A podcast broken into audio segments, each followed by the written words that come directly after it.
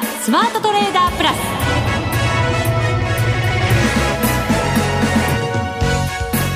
全国のリスナーの皆さん、こんにちは、内田まさみです。この時間はザ・スマートトレーダープラスをお送りしていきます。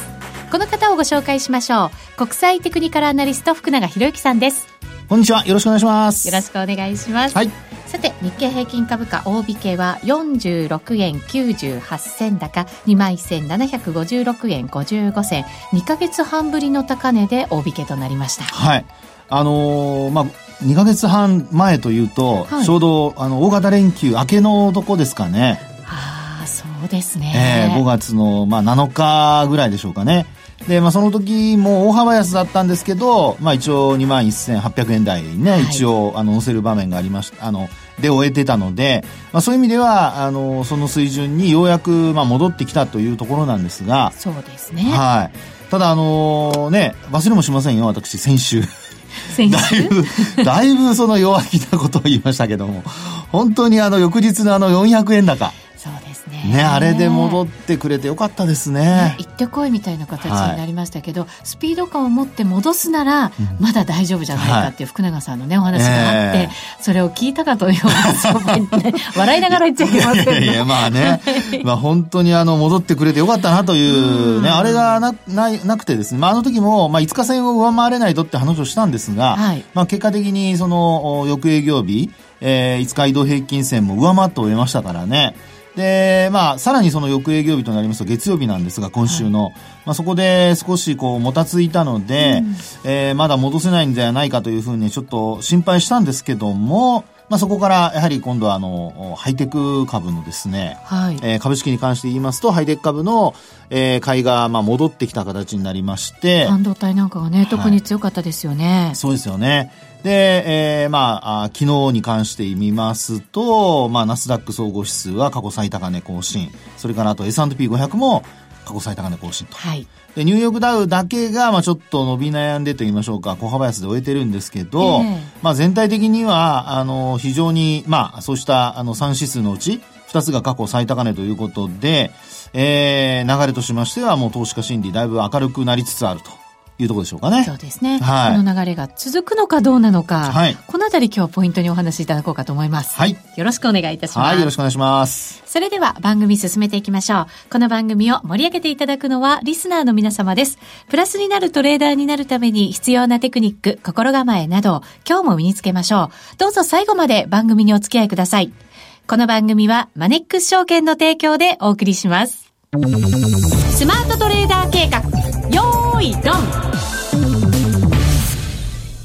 さあ、それではまずは株式相場から振り返っていきましょう。改めて日経平均株価大引けは にまんせんななひゃくごじゅうろくえんごじゅうごせんでよんじゅうろくえんきゅうじゅうはちせん高、みっか続伸で終わっています。はい。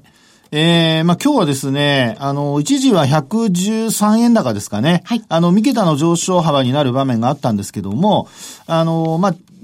どちらかというとこう伸び悩んで終えたような、そうですね、まあ、そんなあの一日だったかなっていうところですよね、はい、高値がくじきゅうふんの にまんせんはっぴゃくにじゅうさんえん飛びななせん、はい、安値がくじちょうどなので、ええ、本当にその間でということに、ね、なりましたけど、本当そうですよね、ええ、ですから、まあ、少し小幅高で始まって、まあ、その後ドンと、まあ、買いが一気にこう集まってですね、うん、その後、まあ、いわゆる一巡後にもう伸び悩んでしまって持ち合いに転じたと、はい、で、まあ、その持ち合いに転じたあ、まあ、一つの要因として考えられるのが、まあ、やはりあの為替市場でですね、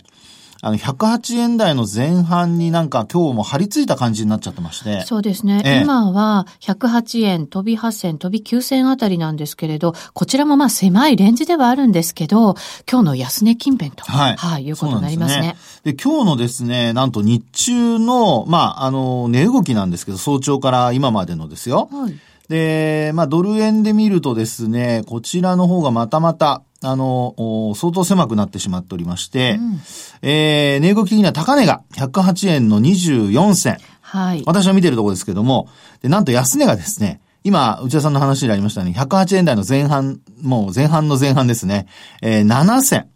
だからにじゅっせん動いてないと。そう。いちにちで朝から、はい、これはですね、為替の取引されてる方にとってはちょっとドル円をね選んで、通貨ペアとして選んでらっしゃる方には結構辛いですよね。そうですね、えー、黒線の中で動いたものもあるんですけど、はい、でもそれほどすごい大きく動いてるってわけでは決してないですからね。そうですよね、えー、ですから本当にあの、まあ、いろんなテクニックをですね、この番組でもあのゲストにお越しいただいてねお話しするんですけど、はい、こうやって動かないときは、まあ、どのテクニックを使ってもですねもう本当単純に売り買いをするとなると値幅が出ないことにはどうにもならない、はい、本当そうなんですよね、うん、なのでですね、まああのスキャルピングというやり方であの本当にあのまあレバレッジをちょっと大きめにしてですよ、値動きが安定してるのでね、あのスキャルピングというやり方で、えー、ポジションを大きくして本当にまあ数銭をまあ何回も取ると、それであの薄利多売じゃないですけども、うん、まあ薄利を積み上げていくというような、まあ、そういうパターンにするかどうかですよね。結構しんどいですね。いや、本当そうですね。ね、で、こういうケースって、ちょっと、あの、マイナスになると、すぐにこう、積み上げていた、あの、積み上げてきた利益のですね、えー、大半が吹っ飛んじゃうということにもなりかねないですもんね。はい、そうですね、はい。株なんかもやっぱり朝高後、はい、なかなかそこがこう伸び悩んでしまうっていうような展開になると、はい、やっぱりこう買っていったとしてもなかなか利益が上がらないということになりますよね。ええ、で、あと、まあ、今日の引け間際のようにですね、まあ、やはりあの、まあ、動きが鈍いので、あの、朝方、まあ、商いが膨らんだ分ですね、引けにかけてこう売り物が出たりだとか、はい、まあ、そこで、いわゆるその利益確定売りという形でですね、えー、その日のトレーディングしている人たちが、まあ、売りに回ると。うん、ですから、まあ、あの、売買代金で見ますと、今日はいっちょうはっせんおくえん、また昨日と、あの、同じぐらいの水準、昨日よりはちょっと下、あの、水準下回ってるんですけど、そうですね。はい。まあ、でも、あの、それなりに商いは、まあ、にちょうえんには届かないもののですね、まあ、直近で見るところではちょっと多め。そうですね。月火なんかはいっちょうろくせんおくえん台ですから、ずいぶん少なかったですよね。はい、そうですね、うん。で、あの、ここで、あの、これまでも皆さんにというか、先週ちょうどお話ししましたけども、あのー、ボラティリティインデックスが上がるかどうか。はい。商いが膨らんで、ボラティリティインデックスが上がらなければ、これは、あの、株価の上昇というののパターンなんですよね。はい。で、これが、あの、今年のにがつぐらいのところでの、あの、値動きになってますので、まあ、あ今日の、あの、ボラティリティインデックス、皆さんちょっと確認をしていただければと思うんですが、あの、それほど、あの、上がってないんですよね。うんうんうん。ですから、あの、ボラティリインデックス、ボラティリティインデックスが、まあ、急上昇するなんていうことになってきますと、えー、まあ基本的にはですね、商いが膨らむと、せっかくこう上げてる部分が、あの、帳消しになってしまうということも考えられますので、で、あと、ボラティリティインデックスってこれ日中のあの動きも一応確認はできるんですよね。はい。ですから、あの、日中のですね、高安も、あの、ボラティリティインデックス見ることができますので、まあ、そのあたりもですね、あの、ちょっと、ご確認いただいて、で、えー、まあ、売買判断、あるいはこう、今日のように、あの、まあ、価格が上値が重たいと。で、それで、まあ、手締まう分にはいいんでしょうけども、要は、その、リスク回避の売りというような、あの、急激な売りの、あの、上昇ですよね。売り圧力の上昇というのには注意をしなければいけないということになるかと思いますね。はい。はい。これでも、まあ、週末も間近、今日は イーシービー の会合があって、はい。来週には エフオーエムシー があってっていうところなので、なかなかやっぱり動きにくいっていうのもあって、それって上がりにくいんじゃないですか？ボラティリティインデックスね。ええ。ですから、まあ、あの、ボラティリティインデックス、今日の状況を見ますと じゅうごてんいちはち ということ。はい。じゅうごてんいちはち、はい。で、昨日がですね、もうちょっと低くて、うん、えー、じゅうご割ってました。あ、そうですか。はい。はい。ですから、あの、まあ、厳密に言うと、わずかには上昇してるんですよね。うん。はい。なので、えーえー、まあこういう状況の中でですね、商いがまあまた膨らんでくる形になった場合、はい、まあ、これはあの前回お話した時にいつか移動平均線でのいつかの売買代金移動平均線でのお話をしましたけども、あの日々のあの商いの増減にこの惑わされてしまいますとですね、これ見誤りますので、まあ途中ドンと減ってもやっぱり傾向としていつか移動平均線の売買代金で見た場合に、えー、上向きが続いているかどうか。それに加えて、ボラティリティインデックスが上がるかどうかっていうところをちょっと確認していただいて、はい、で、急激に上がるときにはですね、あの、日中、こう、下げ幅が広がるとか、そういう傾向も出てくる可能性ありますので、うん、まあ、前回のようにですよ、前回の木、あの、先週の木曜日のように、急激に下がったところで、翌営業日、まあ、戻してくれるとなれば、はい、まあ、サポートがあればですよね。あの、そういったところで止まってくれれば、あの、一つ、こう、打診買いとかですね。まあ、そういうのは、あの、個別株迷う方は イーティーエフ を、あの、少し買っておくとか、うん、まあ、そういうこともできるでしょうし、で、一方で、あの、まあ、心配な人はやっぱり、まあ、購入をちょっとね、えー、控えるというようなことで、えー、そうした、こう、見方をですね、こういう、その、なんて言うんでしょう、えー、レンジの中で動いていて、それこそ為替も材料にならないし、それからあと、上海なんかも今日もね、本当に小幅高でずっと横ばいみたいな感じでしたから、はい、こういう時にですね、こういう時にこそ、あの、まあ、ポジションを大きくしがちなので、えー、今お話しているようなことで注意をしていただきたいと。で、まあ、あと、こうなってくるとですよ、あの、株価ね、先ほど内田さんからもあの、冒頭話がありましたように、これ続くのかどうか。そうなんですよ。そこが知りたい。はい。うん、私も知りたいんですけど、あの、まあ、マーケットに聞けとはよく言いますが、はい。はい。あの、今日のですね、あの、この上昇を、まあ、上髭をつけてちょっと終えてるんですけども、はい。はい。あの、トレンドが発生したかどうかっていうのを見るのによく使うのが、これがあの、まあ、ボリンジャーバンドだとか、それからですね、あとね、あの、皆さんにちょっとご紹介したいのは、例えばあの、パラボリックとかっていうのもあるんですよね。うんうん、はい。はい。で、これはあの、トレンド転換が起こったかどうかっていうのを確認するテクニカル指標なんですけど。こう、上か下かに丸いポツポツがね。そうです、そうです、そうです。で、それをなんかパクッと取りに行く感じの。ゲームじゃないんだから、パクッとっていうの。なんかそういうイメージなんですよね。その通り、その通り。で、上をパクって食べたら、はい、あの、上向きになっていく。はい、丸が、あの、入れ替わるんですよね。はい。あの、まあ、丸だとか点だとかでですね、えー、上向きの、まあ、赤とか青とかで示されていることが多いんですけど、まあ、あの、仮に赤い点を上昇の、あの、パラボリックとすると、これあの、点がずっと、あの、まあ、少しずつ水準が切り上がっていくんですよね。うんうん、点が、あの、何個も打たれるんですが、それが切り上がって打たれていくと。で、一方で、あの、陰転すると、まあ、これは逆にですね、上から、あの、点が下に下がってくるという感じになりますね。うん、はい。で、ちょうどあの、まあ、あえー、ボールをですね、あの、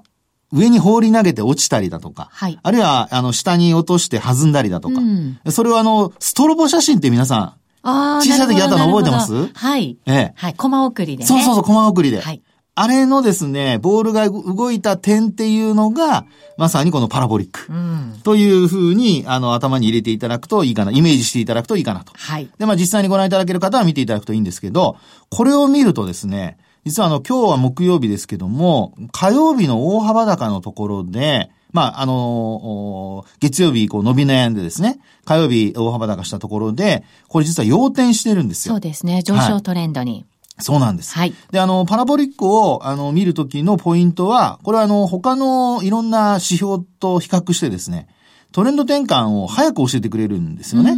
ええ。ですから、あの、今のところ伸び悩んでいるようには見えるんですけども、パラボリックで見ると、一応もう要点をしてしまっているので、そういう意味ではですね、このパラボリックの、あの、要点、えー、している間は、まあ一応その上昇トレンドが続いていると考えて、えー、まあ株価はですね、上向きを続ける可能性が高いと。はい。はい。で、あと、これ、やっぱり日経平均だけじゃなくて、トピックスも見ておかないといけないんですけど、うん、こちらがですね、こちらもそのパラボリックどうなったかということで、皆さんもちょっともしお手元にある方は見ていただきたいんですけど、パラボリックトピックスも実は昨日までは陰転したままだったんですけど、今日の上昇でですね、パラボリックトピックスのパラボリックが要転してるんですよ。本当だ。下に一つ丸が。はいこれがね、まあ可愛らしく一個だけポンとね、はい、あの、ちょっと出てるんですが、ええ、このですね、あの、両方がやっぱり、あの、要点したってことは、まあ、あの、目先その一気に上昇する勢いがなくてもですよ、あの、トレンド的にはですね、上向いてきつつある、あるいは上向いてきている可能性が高くなってますので、まあそういう意味ではですね、まあトレンドが続く可能性が私は高いのかなと。うんはい、今はトレンドがまあ変わりましたよって感じじゃないですか。ええはい、でもこれボールを下に落としたところでもあんまり弾まないボールと、ええ、ものすごく弾むボールといろいろあるわけじゃないですか。まあまあそうですね。そういうなんか勢いを見るみたいなものってまだ何かこれ当てはめられないんですか？これはですね、ええ、あの今の話で仮に他にあのまあ、あ組み合わせてみるとするとですよ。はいあの、まあ、モメンタムとかいうのもありますし、うん、あとは、あの、マックディー とかですね。マックディー、はい。エムエーシーディー。はい。で、これを見るとですね、マックディー は、これあの、トピックスの方から今のあの、つながりで先に言いますけども、ええ、あの、ゼロラインの上というところで、これ上昇トレンドっていうのを表すんですが、あの、これまでこう、下向きになりつつあったのが、これあの、今、ちょうどクロスしそうになってるんですよね。マックディー とシグナルが。そうですね。ええで、こういう時に、まあ、あの、クロスしてくれると、えー、ここからですね、その勢いというんでしょうかね。これ水準がゼロラインよりも上で、日本線がずんずんこう、切り上がっていくと、あの、モメンタム指標にもなりますので、オシレーター系モメンタムっていう指標なので、えー、勢いとしてもですね、あの、水準がこう、切り上がっていけば、まあ、続いていると。で、あと、モメンタムはもう、あの、ゼロラインを超えているので、うん、まあ、そういう意味ではもう、あの、勢いという意味で見ると、あの、上向きにはなってるんですよね。そうですね。はい、日経平均見ると、これ、もうゼロライン上に、はい。はい、抜けていて、ええ、で、シグナルとも交差してっていうようなね、ちょっと先行した形になってますね。そうなんですよね。ええ今日の上昇でですね、一応まあ、あモメン、えっと、ごめんなさい、マックディー がですね、あの、マックディー の移動平均線をシグナルと呼ぶんですけど、まあ、そのシグナルを上回って、今、内田さんの話になったようにクロスしていると。ですから、あとはですね、ここから、あの、先ほどお話したようなボリンジャーバンドなんかで、トレンドが続いているかどうかと、それからあとは マックディー が、あの、さらにこう、水準切り上げてくれるかどうか。まあ、この二つをちょっと組み合わせてみてですね。で、えー、まあ、イーティーエフ なんかをお持ちの方、あるいは市場全体、特にまあ日経平均ですよね。で、あとトピックスに関しても、今お話したような形で、えー、今のこの状態が、あ継続するようであれば、うん、これはもう上昇トレンドがですね、スピードはどうであれ、緩やかであっても、あの、続く、継続するというふうに考えていいのではないかと。下がりにくくなると。そうですね。うんそうすると今度しがつのね、あの、先ほど話しましたように、ごがつのなのかのところがちょうど にまんせんはっぴゃくえん台のとこなので、はい。えー、これ終値はきゅうひゃくにじゅうさんえんだったんですけど、安値がはっぴゃくななじゅうごえん。うん。で、その翌営業日はもう窓を開けてろっぴゃくえん台まで落ちてますから、はい。はい。ということで今回この窓埋めも、うんですね。はい。可能性が出てくると。はい、ようやくですよね。本当そうですね。はい、でもこれって、えっと、ちょっと前の、えっと、しちがつのあたまぐらいにやっぱり埋めに行って埋められなかったところですよね。そうですね。ね。で、この時と水準は、はい、株価の水準はほぼ一緒ですけど、ええ、マックディー の高さが今の方が低いんですよね。はい、それって何か気にしなくてもいいですか？あ、これはですね、ええ、あのーえー、今の内田さんの指摘はですね、この山と底を比較してるんですよ。うん、はい。あの、底っていうのは天底の底ですね。うんうんうん、で、あの、マックディー で、あるいはオシレーター系のテクニカル指標で注意しないといけないのは、山と山を比較するんですよね。ほう。ですから、山と底を比較するケースは、これはちょっとまた別の。なるほど。ですから、これから上がるかもしれないというのが、まあ、底。天底の底を見るパターンで、はい、山と山を見たときに、えー、山があの前の山に届かないっていうときには、内田さんの指摘にあったように、これいうのはやっぱ逆行現象ですから、なるほど、注意をしないといけないと。ここで山ができちゃうと困るわけですね。そういうことです、そういうことです。でもできなければまだ大丈夫っていう。素晴らしい。なるほど。分かってきましたね。今日も一つ勉強になりました。いやいやいやいや、みっつぐらいから勉強になりました。いいですね。まあその調子でですね、はい、あの上昇トレンドね、ちゃんとあの見極めて乗っかれる方、はい方は乗っかっていただいて、はい、利益を伸ばしていただきたいなと思います。わかりました。はい、以上、スマートトレーダー計画用意ドンでした。日本株投資をお楽しみの皆様、今注目のアメリカへ投資してみませんか？米国株に興味はあるけれど、なんだか難しそうだなと思っている方、実はそうではありません。米国株は一株から購入可能。株価はひゃく米ドル以下のものもあり、いちまんえん程度の投資で、あなたもアメリカ企業の株主になれます。少ない金額から投資でき、始めやすいのが米国株の特徴なんです。多くの企業では、配当はさんかげつごとに支払われるので、配当金をもらえる楽しみもあります。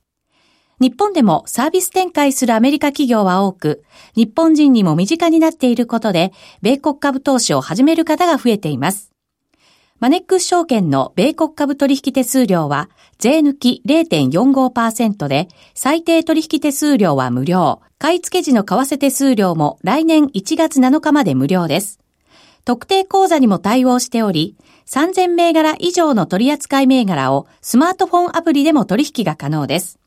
さらにマネックス証券では、取引手数料を最大さんまんえんまでキャッシュバックする米国株取引デビュー応援を実施中。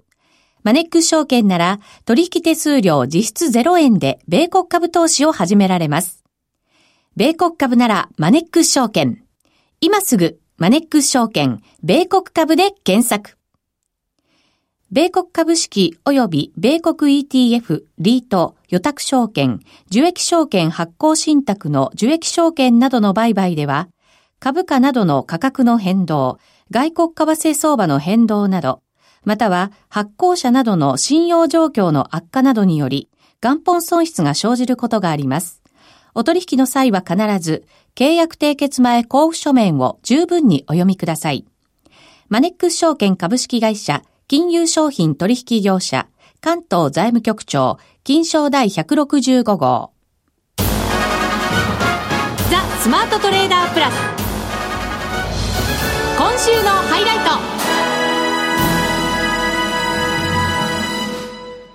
さあ、それでは後半は為替です。現在ドル円ひゃくはちえん飛びはっせん飛びきゅうせんあたりでの推移となっています。引き続き今日の安値圏です。はい。あのー、まあ、為替はですね、冒頭もちらっとお話しましたように、なんか本当にあの、膠着状態が、まあ、本当為替の世界では珍しいぐらい。はい。ね、値動きが、あの、縮小してしまってますよね。なかなかね、動かない時もありますけど、はい、ええ、あの、さらに動かないっていうね、感じですよね。本当そんな感じですよね。ええ、で、そうした中で、実は為替もですね、同じように、パラボリックを使って、えー、ちょっとこう、判断してみようかなと。パラボリックで、はい。はい、で、あのー、おそらく皆さん、いろいろ移動平均だとか、あとは、まあ、ボリンジャーバンドだとかですね、まあ、そういうテクニカル指標を使われていると思うんですけど、あの、パラボリックで、ちょっとドル円ですね。うん、まあ、こちらを使ってちょっと見てみたいんですが。上に点々がありますよ。はい。そうなんです。ということは、下落トレンド、はい。そうです。まだね、はい、あの、下降トレンドのままなんですよ。そうですね。ただ、その角度というのが、すごく緩やかというか、ええ、これもやっぱり関係ありますよね。その通りですね。はい。で、あのー、まあ、パラボリックはですね、先ほども話ありましたけど、内田さん的にはパクッと食べるって言ってましたけど、あの、本当に近寄ってくる感じなんですね。価格がですね、ね、パラボリックの値を上回ると、これが、まあ、陽点、あるいは陰点の、うん、あのー、はい、サインなんですよね。うん、なので、えー、これあのー、実はあの、ちょっと詳しく言うと、あのー、ね、あの、お笑いで終わらせないようにするためにですね。このパラボリックはですね、これあの加速因数っていうのが実はあって。加速因数、はい、はい。一応ね、あの、規則正しくというか、その加速因数に沿って点が少しずつ落ちてくるとか上がってくるんですよ。うーん、で、加速因数をいくらにするかによってこれ変わるんですが、ほう、まあ、デフォルトでおそらくどこの、あの、まあ、あまあ、ツールもですね、作られてると思うんですよね。はい。で、あの、加速因数については、まあ、ちょっと置いといて。まあ、置いといて、ね、はい、はい。で、まあ、そういうふうに点がですね、あの、どうやって、なんで、あの、どういう、うこう、感覚で落ちてくるのかなと思われている方いらっしゃると思うんですが、これは、あの、今お話したような加速因数の、あの、まあ、定義にのっとってですね、えー、数字が落ちてくると。はい。で、その中でですね、今、内田さんの話にあったように、このパラボリックの値がですね、ひゃくはちえんの、今日リアルタイムでですけども、ごじゅうろくせんぐらいなんですよね。はい。ですから、まあ、直近の高値が、これがあの、しちがつのにじゅうさんにちでにじゅうはっせんというのがあります。ひゃくはちえんの。うんうん、で、これを超えてくるとですよ。あの、一応そのパラボリックも少しずつその一定の割合で落ちてきますので、はい、ええー、まあ、上回る可能性が出てくると。そうですね。はい、値段とのギャップが埋まってくるわけですね。そういうことです、そういうことです。なので、えー、ひゃくはちえんだいなかば超えてきたら、うん、ひょっとしたら要点するかもしれないっていうのはですね、ということは、要は、あの、ボリンジャーバンドだとかいろんな指標で見た場合に、膠着状態動かなくなってるんだけども、まあ、そこからですよ。ひょっとすると、まあ、スピードはどうかわかりませんが、あのー、まあ、あ、円安方向へ、ドルが強含む可能性が出てくると。まあ、そうなると、来週、エフオーエムシー がありますから、まあ、そこでのですね、えー、まあ、結果と、それから、あと、そうですね、パウエル議長の会見。はい。で、今晩は、あの、イーシービー の理事会もありますので、ね、えー、はい、まあ、ドラギ総裁の発言次第では、まあ、あのー、ユーロを中心とした、そのクロス通貨のですね、動きにも、あの、変動あるかもしれませんし、あとは、あの、なんと言いましても、あの、ポンドですけども、えー、まあ、ジョンソンさんがですね、新党首、あるいは首相になるということで、まあ、本当にあの、まあ、日本もあまり人のことは言えませんが、すごい人がなったなっていう。そうですね。またインパクトのあるね。ねえ。はい。で、あの、まあ、ハードブレグジットも辞さないというふうにおっしゃってるわけですから、えー、まあ、ポンドに関してもですね、そういう意味では、あの、まあ、クロス取引でですね、えー、ドルや、それからあと円に対しても影響を与える可能性が、まあ、今後出てくると。はい、えただ、今お話したように、あの、ドル円に関して見ると、エフオーエムシー を前に膠着している中で、お話したようなパラボリックがど徐々にですね、価格に接近してきたりしてますから、まあ、そういう意味ではですね、この価格を、まあ、パラボリックの値ですね、えー、上回るのか。あるいは下に離れるとこれまだ、あの、まあ、円高局面が続く可能性がありますので。そうなんですよね。ええ、ですからそこのですね、見極めを一つ、まあ、あ、今お話したようなところをですね、えー、パラボリックの値なんかを基準に考えていただくと、一つ目安にはなるんではないかなというふうには思いますね。うん、はい、決して今上昇トレンドではなく、はい、どちらかといえば下降トレンドの中ですけど、ええ、もしかしたら変わる可能性もあるよというね。はい、そういうことですね。はい。はい、ひゃくはちえんの、まあ、半ばぐらいまで行ったらもう結構変わっちゃうっていう感じですもんね。そうですよね。はい。ですからそこまで行って、あとは、うん、あの、本当に、えー、ボリンジャーバンドなんかで見たときに、あの、まあ、いわゆるそのスクイーズからエクスパンションというですね、あの、縮まって広がるとか、うん、あるいは、あの、各線が上向いてるとか、上向きに変化したとか。で、さらに、あの、まあ、たまにお話します、このモメンタムとかですね、まあ、こういったものもゼロラインを超えてきて、えー、上昇の勢いが出てくるかどうか。ですので、まあ、あの、ある意味エネルギーを貯めてるというふうに考えられなくもないので。そうですね。はい、この直近の、まあ、底のあたりで、底練りっていうんですか、はい、なんかそういう感じの動きには見えますよね。そうなんですよね。えー、ですから、あの、動かないというふうに高をくくってですね、あの、まあ、ポジション、さっきお話したようにこう、えー、狭いレンジでのスキャルピングでこうね、ちょこちょこ理解をしていると。です。あの、エフオーエムシー に近づいたり、あるいはその前後で今みたいなトレードしていて、あの、引っかかると、うん、その後、損失がドーンって膨らんじゃう可能性があるので、まあ、あ今のその値動きとですね、えー、その エフオーエムシー が近づいてきたところでの値動きはちょっと異なる可能性があるということで、うん、えー、区別して、やはり戦略を立てる必要があるのかなっていうふうには思いますよね。うん、はい。福永さんの今日の解説だと、なんとなく上方向の話が多いような気がしましたけど、はい、あどうなんですかね。ねえ、あの、気分的にはそうなんですけど、あの、テクニカルでやっぱりちょっと冷静に見た方がいいと思います。そうなんですよね。あれ、まあ、冷静に見て上方向の話なのかななんて思ってたんですけど。それはね、あの、テクニカルで見ると、えー、まあ今お話してますように、あの、可能性としては、その、パラボリック上回ったりとかね、近づいてきたりだとかしてますから、うん、はい、上の可能性が出てきているっていうふうには思ってはいるんですが、まあ、先週のあの、木金のようにですね、もう本当に株であれだけ行ってこいになると。いやー、すごかったですもんね。はい、でも本当、なんで下がったの？なんで上がったの？っていうような、本当ふつかかんでしたけどね。そうですね。ですから、あのー、まあ、動く、動かないは別にしても、どこを上回ったら、えー、上向きになるのか。はい、で一番やっぱり重要なのは、パラボリックもそうですけども、あのー、ボリンジャーだとか、あるいは移動平均線だとか、トレンド系の指標が上向くかどうか。はい、で、それに勢いが増すかどうかを確認していただくのが一番いいと思います。わかりました。ここまでのお相手は、福永博之と内田まさみでお送りしました。それでは皆さん、また来週。また来週。この番組はマネックス証券の提供でお送りしました。